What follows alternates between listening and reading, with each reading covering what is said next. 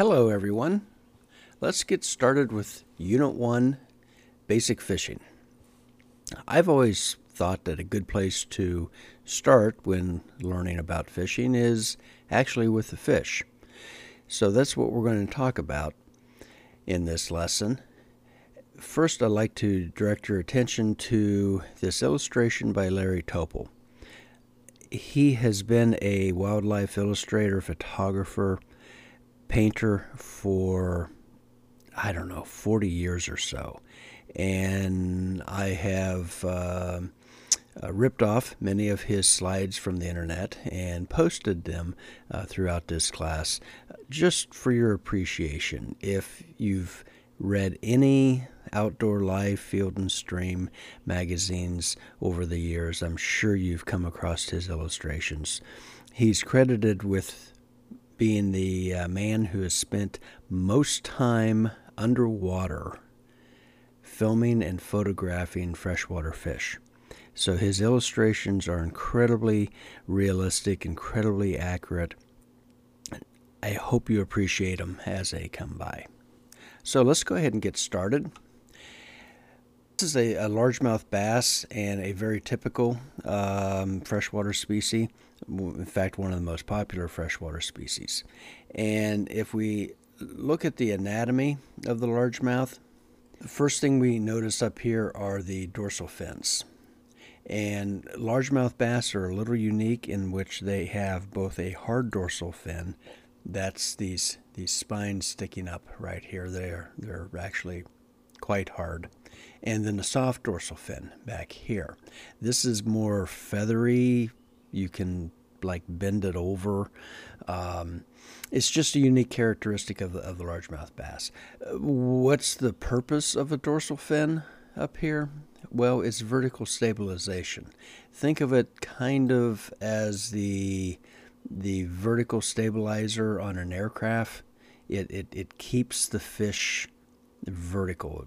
It doesn't allow to flop over one way or the other. If we come right back here, we've got the, the caudal fin. Uh, you could use tail fin if it ever should happen to show up on a test or quiz or anything like that. Um, the, the caudal fin's purpose is just pure locomotion. This is how the fish moves through the water. Fish really only have a forward motion. They don't have a reverse gear, so to speak. So this is for forward uh, propulsion. And if we continue right along, we get to the anal fin. And again, this is a soft fin. Uh, these uh, uh, spines are, are pretty pliable. Uh, again, the purpose of the uh, the anal fin in conjunction with the the dorsal fin is vertical stabilization. And if we move forward underneath, we come to the pelvic fin right here. These are maneuvering fins. This allows the fish to fine tune its its maneuvering whenever it's coming in to eat something.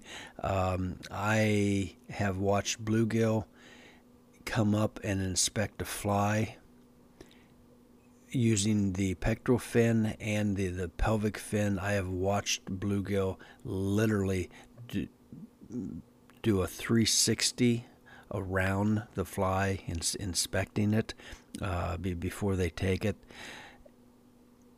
This just allows very, very fine um, maneuvering control uh, f- for the fish this is the pelvic down here and if you think about it you know we have a pelvic girdle and it is below our pectoral muscles which are up on the on the chest. Um, so just if you keep that in mind I, I don't think you'll get those confused of course over here we have the gill cover uh, we have an eye uh, the mouth um, and the last thing up here is the, the lateral line. The lateral line we're going to talk about more in just a few minutes, but it's a, a sensory organ that allows the fish to locate uh, food. Don't confuse the lateral line with these scale stripings right down here. They're, they're not always the same. uh, on all fish. So, uh, the last thing I'd like to point out is um, something we can't see in this illustration, but that's the mucus layer. The mucus layer is literally that. It's it's slime on the fish. If you've caught a fish, you've experienced the mucus layer. Um, its purpose is to protect the fish from parasites. It, it's kind of the uh, the force field uh, for the fish. There, there's a lot of um, uh, parasites that can can get into the um, a fish. If anyone who's ever kept aquarium fish may have come across the dreaded uh, condition called ick, which is short for a great big long scientific medical term that I can't even begin to pronounce. Um, but ick is a is a parasite that gets into aquariums and it uh, attacks fish, and basically it turns them white and in this fungal growth.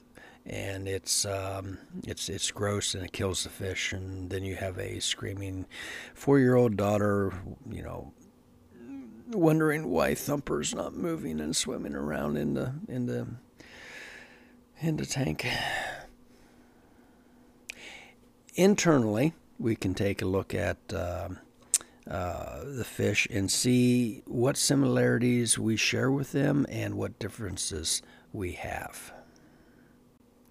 We can see all the fins that we've just talked about the, the, the dorsal fin, the tail fin, the anal fin, and the uh, the pelvic fin.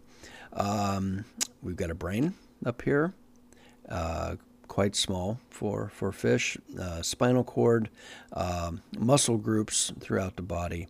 Uh, internal organs, you know, consist of what we would expect: um, uh, kidney, um, ovaries, you know, stomach, esophagus, uh, heart.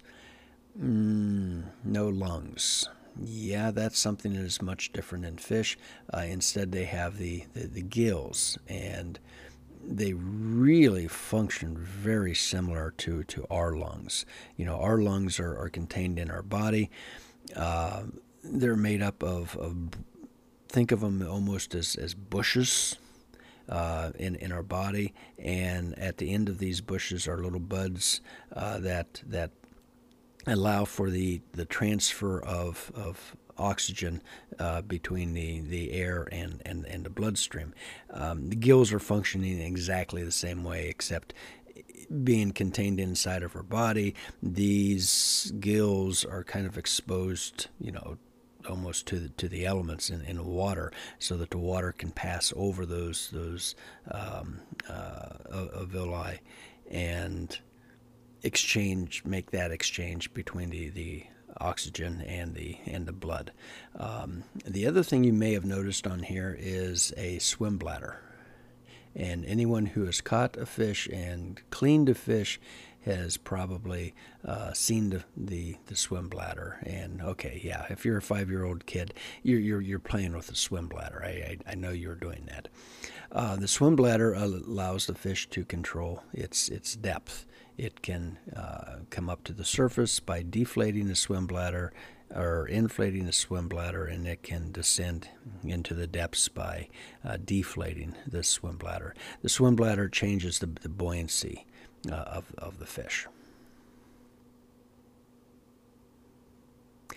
The sensory organ that we talked about just a few moments ago, the lateral line, this is an, an internal organ. You can, on some species, see you know indications of where it is. On largemouth bass, it's up above the um, the, the, scale stripe.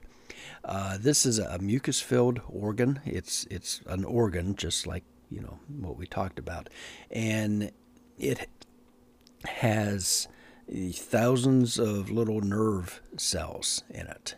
And these nerve cells can detect vibration. And if a fish is swimming about and it picks up a disturbance from some distance away,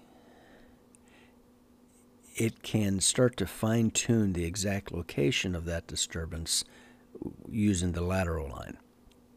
The long range sensor of a fish, so to speak, is the ear, which is located right up in, in here. The ear functions kind of similarly to the human ear in that it detects variations of, of pressure. Um, that's the long range sensor. The near range sensor is the lateral line. This is what allows a fish to eat. It can pick up a um, a thrashing, a bubbles, uh, some type of, of, of, of disturbance uh, using the ear from long distance swim in that general direction, but it's going to the fish is going to start using the lateral line to really fine tune where that's coming. Since the lateral line is on both sides of the fish, it can simply turn from one side to the other, kind of like what we do with our our, our hearing, our ears, and detect range and bearing and then zero in in on, on the uh, uh, on its next meal if you're out in a metal boat and you drop a, a hard bodied lure into the bottom of the boat and it clanks, you have just told every fish in the lake exactly where you are. If you're fishing from shore and there's gravel on the shoreline and you're crunching through that uh, with each step, you're telling the fish in the stream exactly, or the lake, exactly where you are. The sound travels um, through the ground and out into the water. If you're um, uh, walking a trail along a stream and you're tripping over sticks and, and rocks and kind of stumbling and you're heavy footed, you're telling the fish exactly where you are. So, one principle in considering to consider while you're fishing is that change the verb from fishing to hunting. Because in essence that's what we're going to do is we're going to hunt for fish. Captain long range sensors are picking up transwarp signatures. 5.8 light years distant closing from behind. Red alert. Fish can see not terribly well and the comfort of the fish has a lot to do with sunlight. And fish don't have eyelids. Fish also can't dilate or constrict their pupils. So, this is totally unlike uh, we humans. On a really bright sunny day, we can use our eyelids and squint to cut down on the amount of light and our pupils are constricting, getting much smaller to reduce the amount of light coming into the eye so that we're more comfortable. And it also protects the eye. Uh, in, in dark conditions, that, that pupil dilates and gets really big so that it can gather in more light so that we can see a little better in the dark. Fish can't do this the only way that they can control the amount of light coming into their eyes is by either seeking shade, like under a boat dock, an anchored boat, a tree that has fallen in the water, someplace where it can get up and under something uh, in the shade to shield its eyes from the direct uh, uh rays of the sun, or it can go deep. As it goes deeper into the water, the water column starts to absorb the energy of the sun and it gets um, much more comfortable for fish. So that's something that we'll talk about more, uh, I think, in lesson in Unit 3 uh, about how sunlight really affects fish and how we can use that to help determine uh, where fish may be.